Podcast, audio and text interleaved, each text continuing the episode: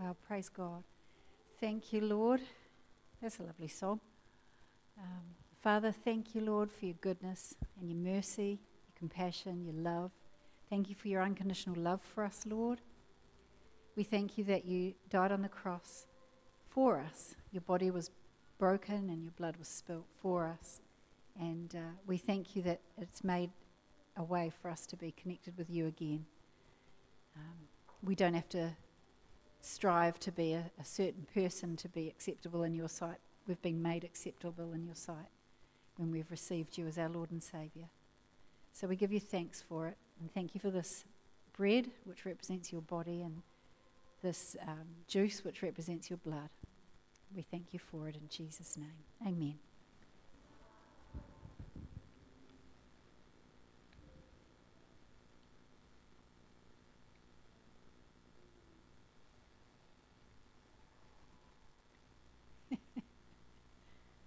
Thank you, Father God. Okay, Lord, um, you're so good. Thank you, Haley, for the change in music. Getting us in the right mood.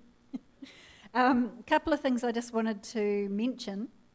Um, youth has been going well. We had our third youth meeting last Thursday, which was fabulous. Um, we're going to be on again on the 19th of October, which is awesome. So if you're aged between, if you're at school and aged between 12 and 18, you are most welcome to come. We meet over in the building next door, um, 6:30 to 8:30, and uh, it's, it's, going well. And and I appreciate also all the people that have been praying for us as well. We appreciate that. Can't do it without your prayers. Um, that's really important. so yeah, thank you so much. Um, today you may have, I don't know if you've noticed or not, but no kids church today.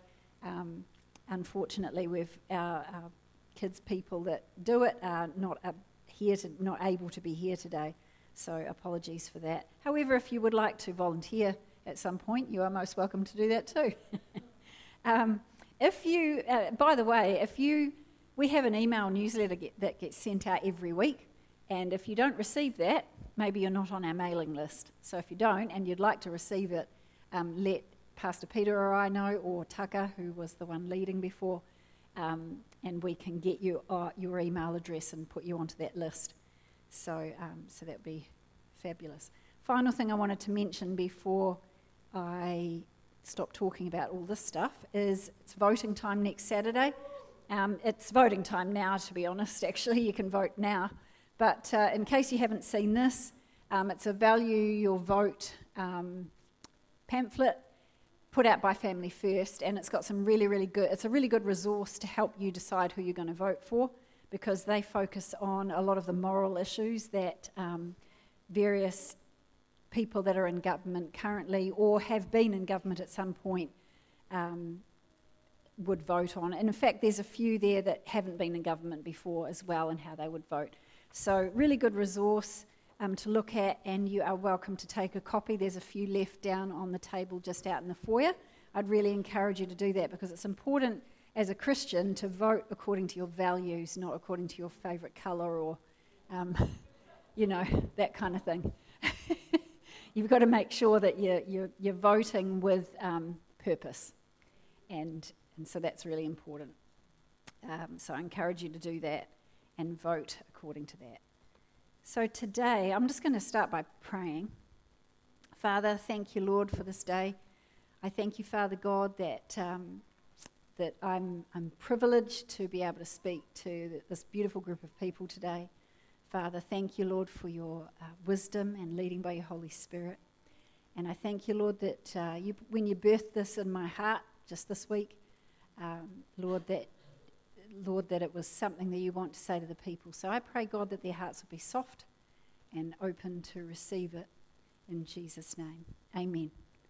Okay, so my message title today is Truth or Compromise. So uh, there's a battle for truth going on, I'm sure you've noticed. Um, it's, it's actually been happening for our whole life and before that, in fact, ever since um, creation, really, with the enemy. Um, and it has developed in a gradual yet subtle way um, so that most of us haven't even noticed. And if, we've ha- if we have, some of us have kind of woken up to a little bit in the last few years, but you know, the enemy's been working all this time, many, many, many decades, centuries, millennia, um, trying to deceive. He is the father of lies, the Bible says. And uh, so, the, one of the strategies of the enemy is to masquerade lies as truth. And um, that obviously goes directly against God, since there is no lies in God at all. God is truth. Um, and Satan, you know, does that through deception, and he does it by putting thoughts in our minds. Sometimes he can d- deceive us directly by doing that. Um, but also, he can deceive us through influences as well by deceiving them.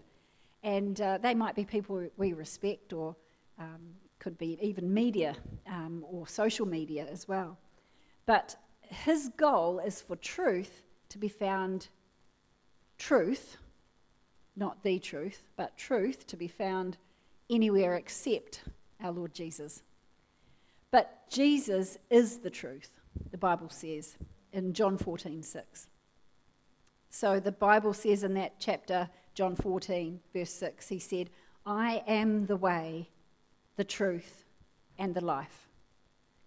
And then he said, No one can come to the Father except through me. And that, that's the truth as well, is that that is the only way to God is through what our Lord Jesus Christ has done. We can't do it through good works. We can't do it through any other religion either. Um, it's only through Jesus. And why does he tell us the truth? It's because he loves us. He loves us, that's why. And uh, if we, if we uh, told our children, it's fine to play in the road, it's not dangerous at all, that's not truth, is it? In fact, that's dangerous for our children. And so we tell our children the truth because we love them, right? And so um, 1 John 5:20 also says, "The Son of God has come that we may know whom, him who is true, and we are in him who is true, in his Son Jesus Christ. This is the true God and eternal life." And so those words, the word truth in John 14:6 and the words true three times in 1 John 5:20, they actually have the same root word, which means real truth, um, or in other words, the origin or the source of truth, um, and reality. Okay, and fact, which is fact. So, so truth is Jesus is the source of truth. He is. That's why we've got that sign outside that says Jesus is the real source of truth because he is. Um, but the enemy doesn't want us to know. He doesn't want us to understand, and he certainly doesn't want us to recognize the difference between false truth and the truth.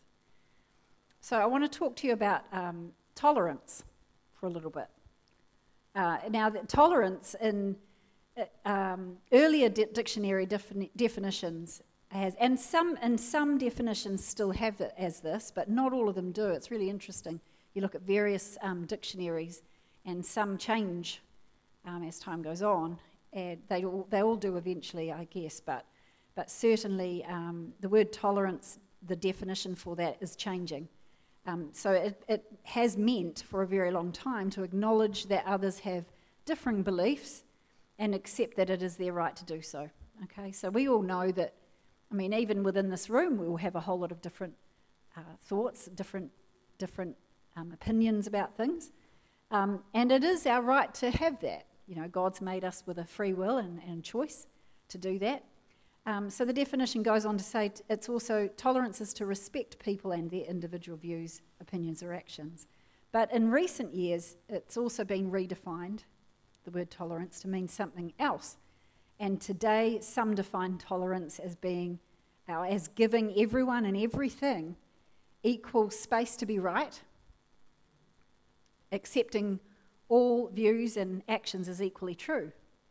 Um, so, and, that, and another definition that I found online was an openness toward ideas, practices, and opinions that are different from one's own. In other words, a, and it said a liberal attitude. So, in other words, accepting other people's views. Uh, and so, consequently, you know how the word intolerance is actually bandied about a lot now?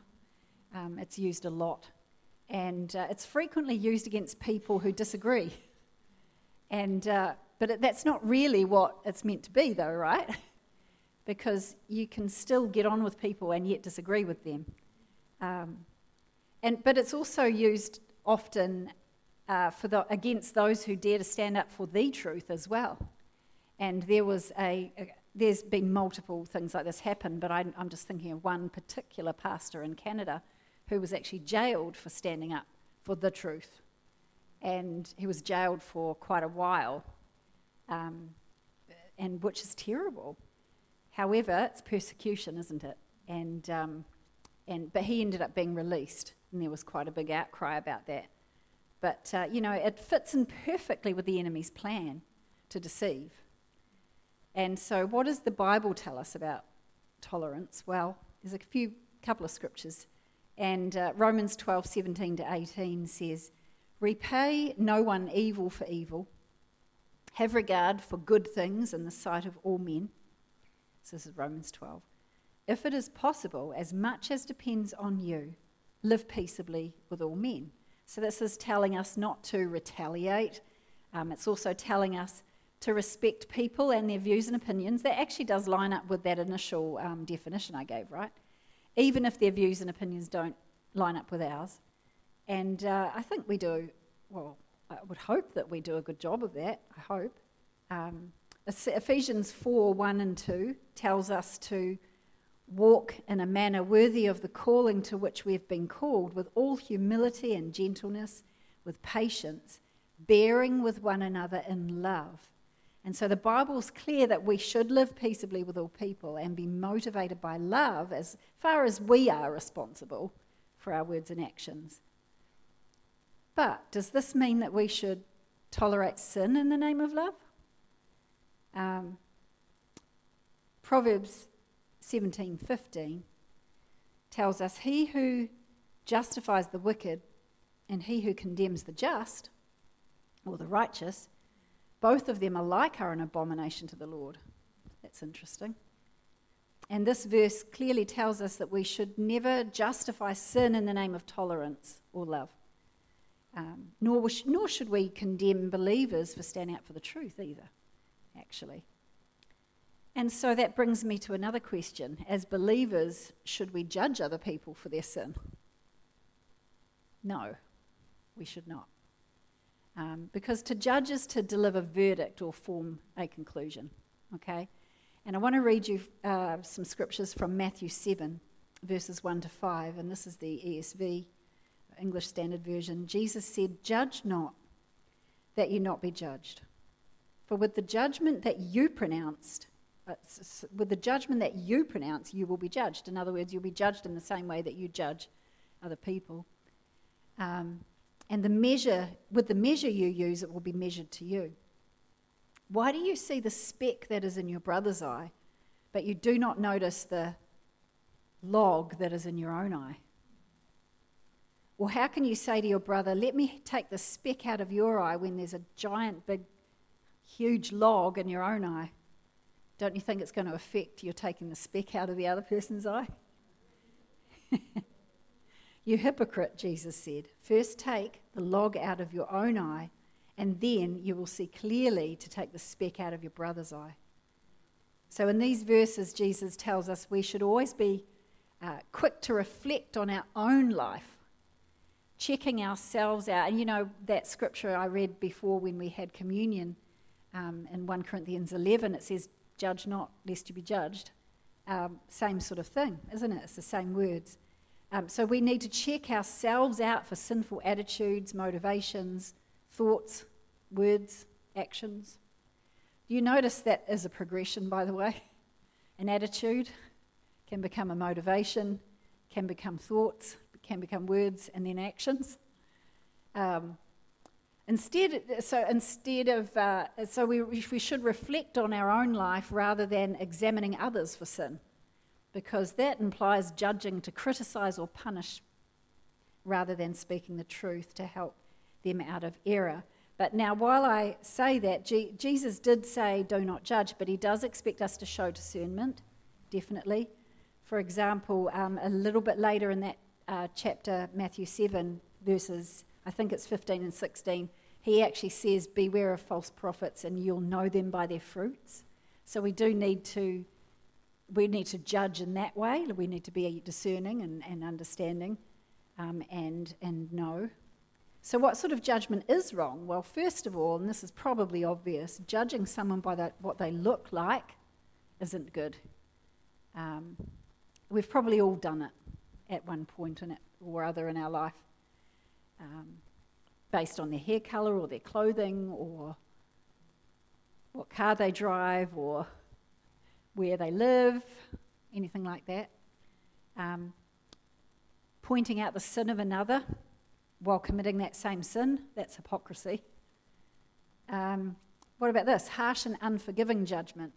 So that's, that's, that's judging where uh, you don't have any love at all. All you're just trying to do is just say, you're blah, blah, blah, doing this.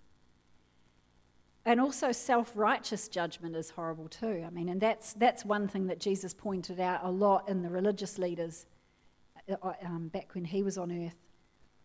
Um, it's where you think you're better because you're not doing what they're doing, kind of thing. But remember, and they forgot this, I think, that pride is also sin. And so, um, so that's not good either. But when Jesus said, do not judge, he didn't say anything goes either. I just want to point that out. He didn't condone sin, he wasn't saying that. Um, now, compromise, according to the dictionary, is to allow your principles to be less strong or your standards or morals to be lower. And my father used to say, who was uh, with Pastor Robin, was co founder of this church, he used to say, What you compromise to keep, you lose. And um, that's very true. There are situations, though, where compromise can be good. So there, there's some, some situations where it can be good. For example, in a marriage situation, um, it's, it's it's better, sometimes compromise is good because rather than compared to insisting on get doing things your way, you know. Um, and another example, it's all right to compromise on things like uh, when you're going to meet a friend to go for lunch or when you're going to have your picnic down at QE2 Park or something like that. It's all fine to do things like that. But the Bible is really clear that we should never compromise His word or our faith in God through Jesus, or godly values, principles, and morals. Um, compromise is dangerous because it doesn't actually start by um, taking everything of God, let's imagine this is everything, and just tossing it in the bin. It doesn't mean that. It doesn't start with that. Compromise never ever starts with that. What it does, though, is it tries to accommodate God and also a bit of worldly stuff as well. But what, that, what happens then is that the compromise eventually pushes God out. Um, and there's an example in the Bible in 2 Timothy 4.10. Uh, G, uh, this is Paul writing to Timothy. And he said, Demas has forsaken me, having loved this present world. Now, Demas was uh, working, he was in the ministry, he was working alongside the Apostle Paul. Um, but he eventually left the church because he loved the world more than he loved God. Um, his compromise led to his departure from the faith, which is a really, really sad thing. And for a while, he was committed to the ministry, but he compromised his values, his beliefs, and standards, and left the ministry to pursue the things of the world. So, in short, compromise on preferences to your heart's content. You can do that, but never compromise on godly principles, values, and standards. Um, and I want to read a scripture to you from 2 Timothy uh, 4, verses 2 to 3. It says, Preach the word, be ready in season and out of season.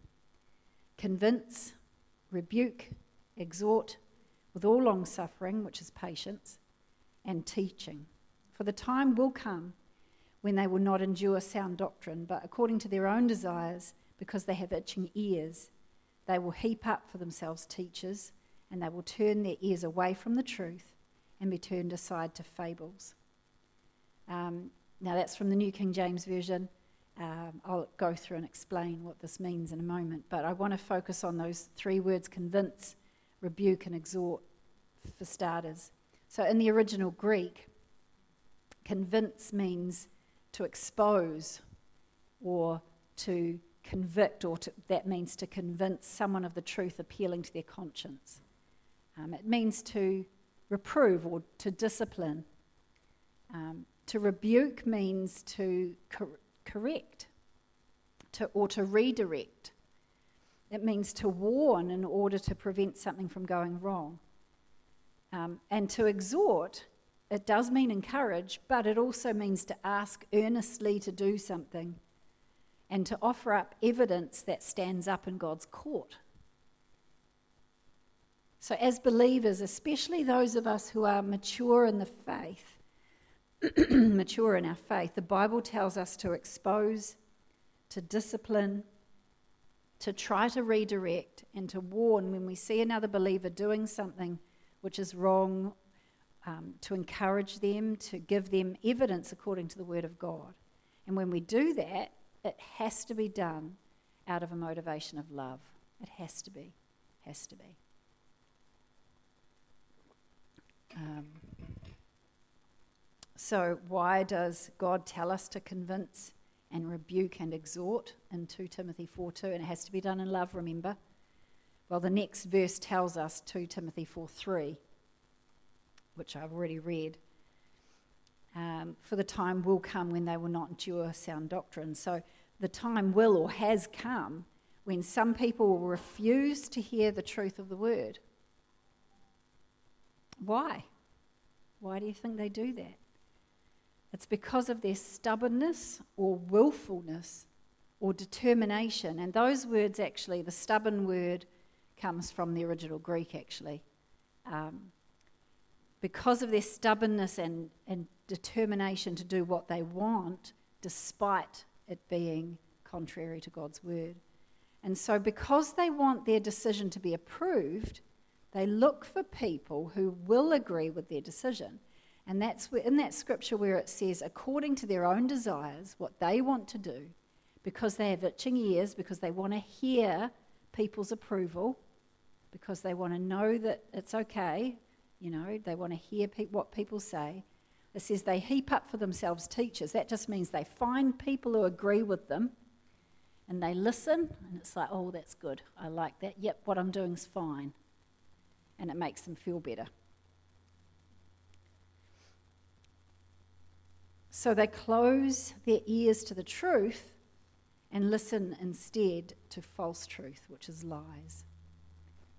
And uh, it's, it's a dangerous place to be in when a believer refuses to accept the discipline or the warning or the evidence from the word, they place themselves in a very dangerous position because they've turned aside from the truth and they're only listening to what they want to be true.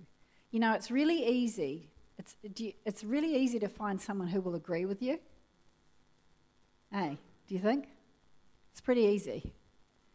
Um, it's hard. This is what's hard. It's hard to listen and trust the advice of those you respect, even when you don't agree with them. That takes a bit of humility.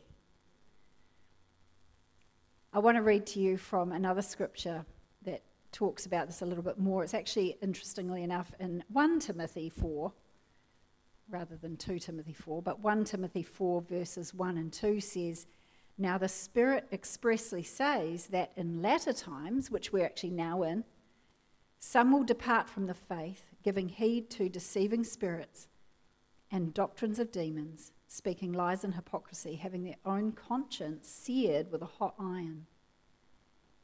And um, and that's another warning from God's word. You know, God warns us in these scriptures that there are demonic spirits whose specific assignment is to deceive.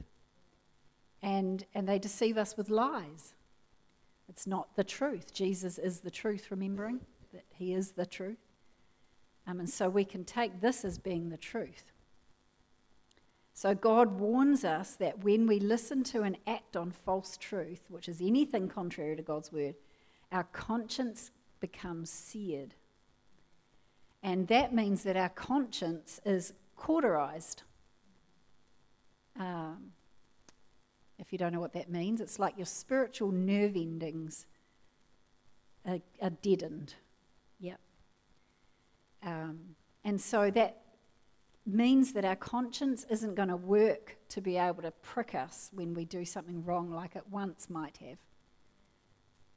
And I want to give you an example from the Bible, and it's from the Old Testament. Um, uh, this is an example of God's people refusing to accept God's discipline and warning. So in Jeremiah 11, 7 to 8, it's a prophetic word from Jeremiah, and he is speaking to the people um, of Israel um, back in the time of Moses when uh, the Israeli, is, Israelites were slaves in Egypt and had been for 400 years. And um, Moses led them out. But what happened was he was meant to lead them out and go straight to the promised land.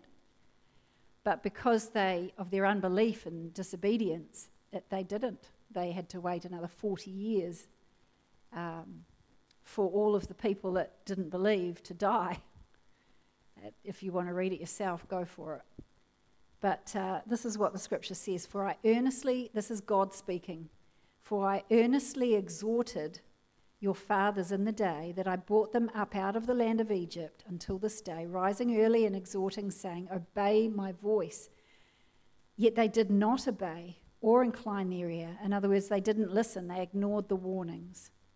But everyone walked in the imagination, and um, in the Hebrew meanings, imagination is also stubbornness. So everyone walked in the stubbornness of his evil heart. So the words um, earnestly exhorted have the same meaning as the word exhort in 2 Timothy 4 2. Um, and that meaning was, if I just go back to that, it meant to earnestly ask to do something and to offer up, to encourage, to offer up evidence that stands up in his court. So that God was saying, Obey my voice. This is going to be the best way. Obey my voice.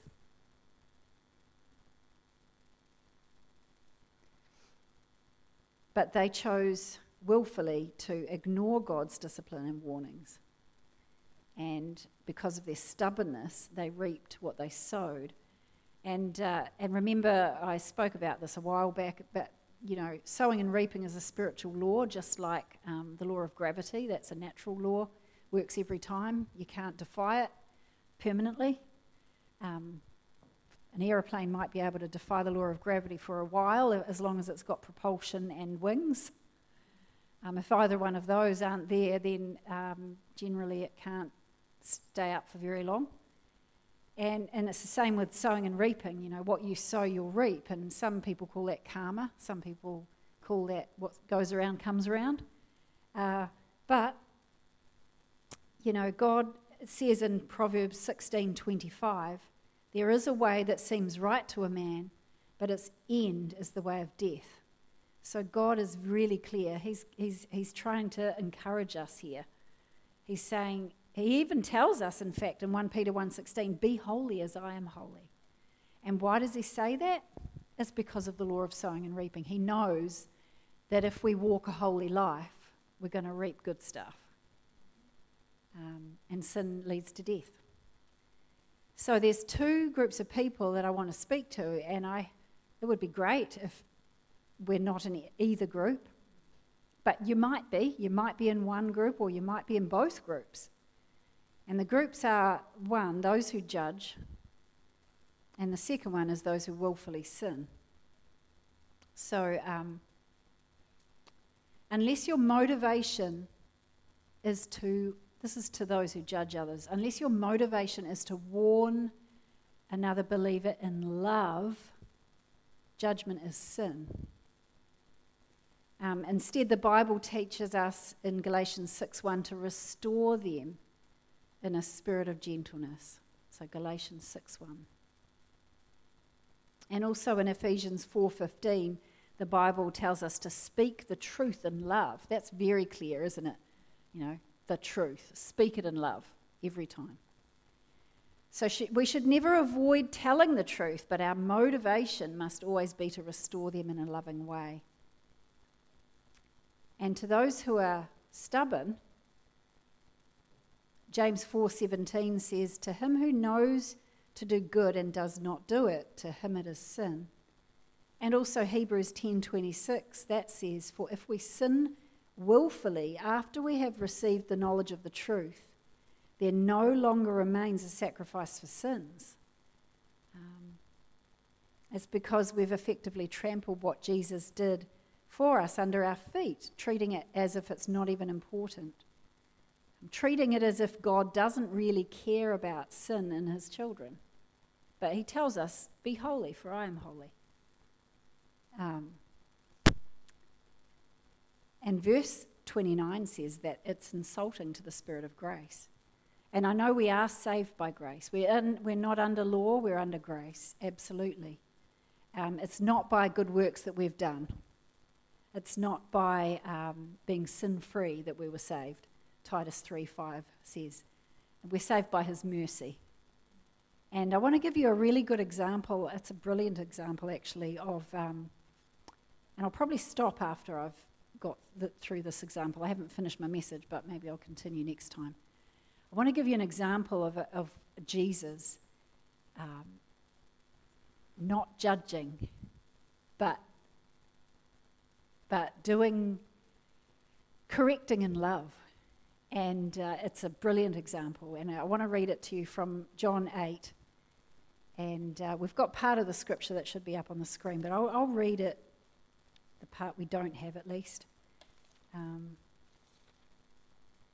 so, in John 8, verse 2, it says, Early in the morning, Jesus came again into the temple, and all the people came to him, and he sat down and taught them.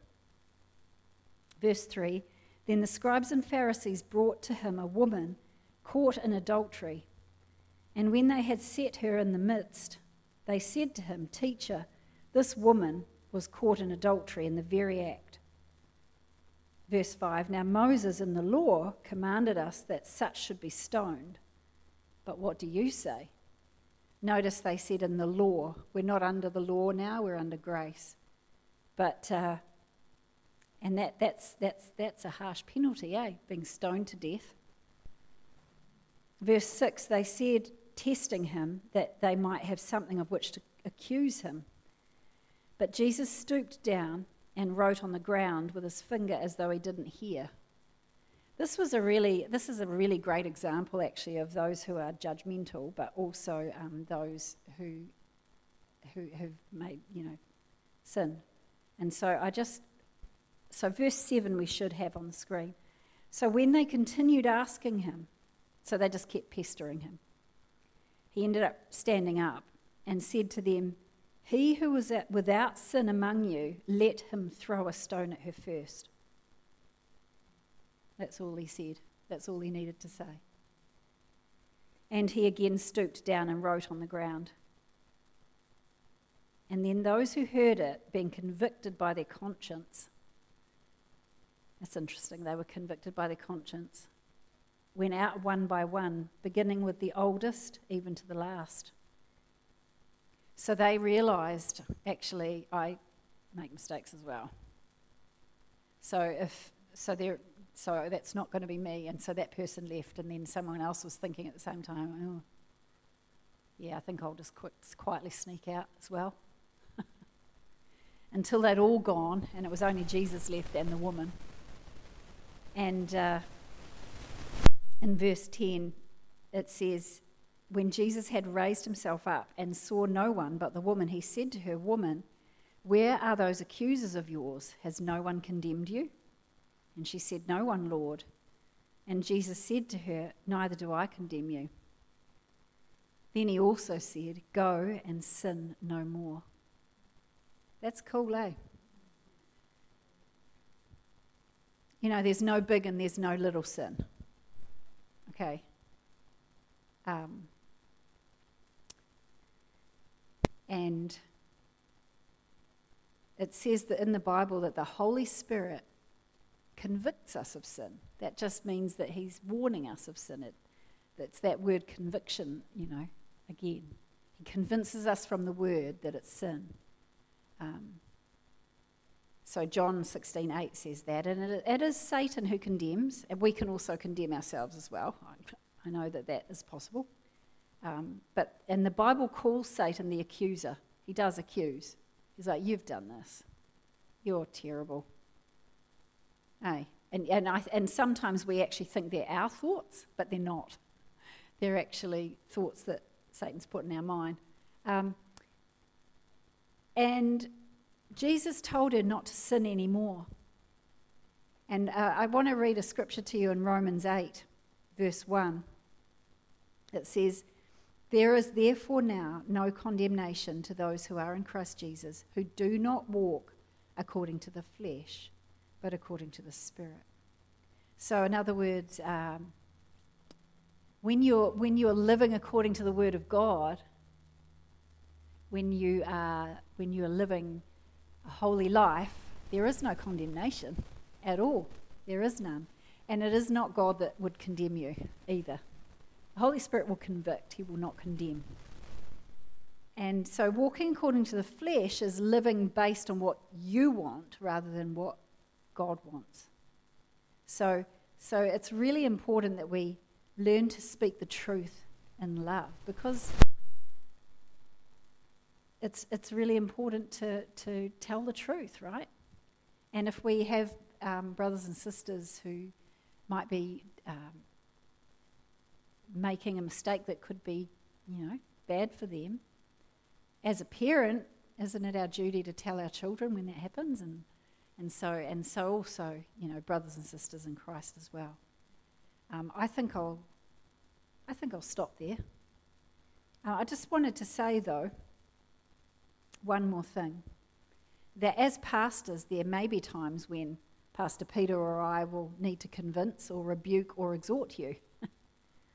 um, having a heart which is open and teachable goes a long way in receiving that correction well. And uh, if we do need to do that, um, I want you to realize that God's placed a call on our lives as shepherds of your soul, and one day we're going to have to give account to God for that. Uh, you won't, we will for, for doing that. And, uh, and so we take it seriously because of that. Otherwise, we'd be neglecting what God's called us to do. And so we do it out of a motivation of love and a desire to see you grow and continue to mature as believers. And you know, God even says in His Word, whom the Lord loves, He corrects, right? Um, so I may continue a little bit more on that next week. We'll see. But I just want to pray. And I want to give an opportunity for anybody that doesn't know God to that might want to receive him as well because you know God is the most loving God ever. Um, I know if you read the Old Testament, it doesn't appear like that is that is the way, but we're, we're um, for, through what Jesus did, God has got so many blessings. God has got so many blessings a lot of the things that happened in the Old Testament that didn't seem good were based on the law and also results of sowing and reaping as well. But, um, but I, will I'll just pray. Father, thank you, Lord, for this word. Thank you, Father God, that Holy Spirit, you convict um, us if we need conviction. And thank you, Father God, for your love for us, your blessing, and uh, your, your provision, Father. Thank you, Lord, for planting us in the church that you've planted us in. And we're, so thankful for that, Lord. Um, I just pray blessing and life over every person here today and on all their family as well, in Jesus' name.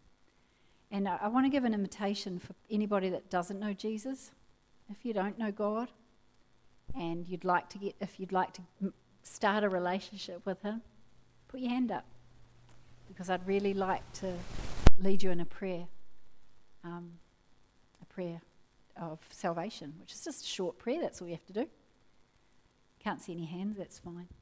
So if you'd, if you'd like to still do that, come and see me afterwards. I'm going to open up um, for prayer now. And if, if God's been speaking to you and you'd like some prayer for that, or if you'd like some prayer for anything at all, then come on up the front. Haley's going to put some music on, some, some worship music and uh, and I just want to I just want to encourage you never let um, fear of man or fear of what people are thinking about you stop you come up for prayer. Because it's irrelevant to the, uh, anyone else. It's uh, between you and God. And if you if you'd like prayer we would love to pray for you. Um, or you can just come up and, and just spend some time in God's presence.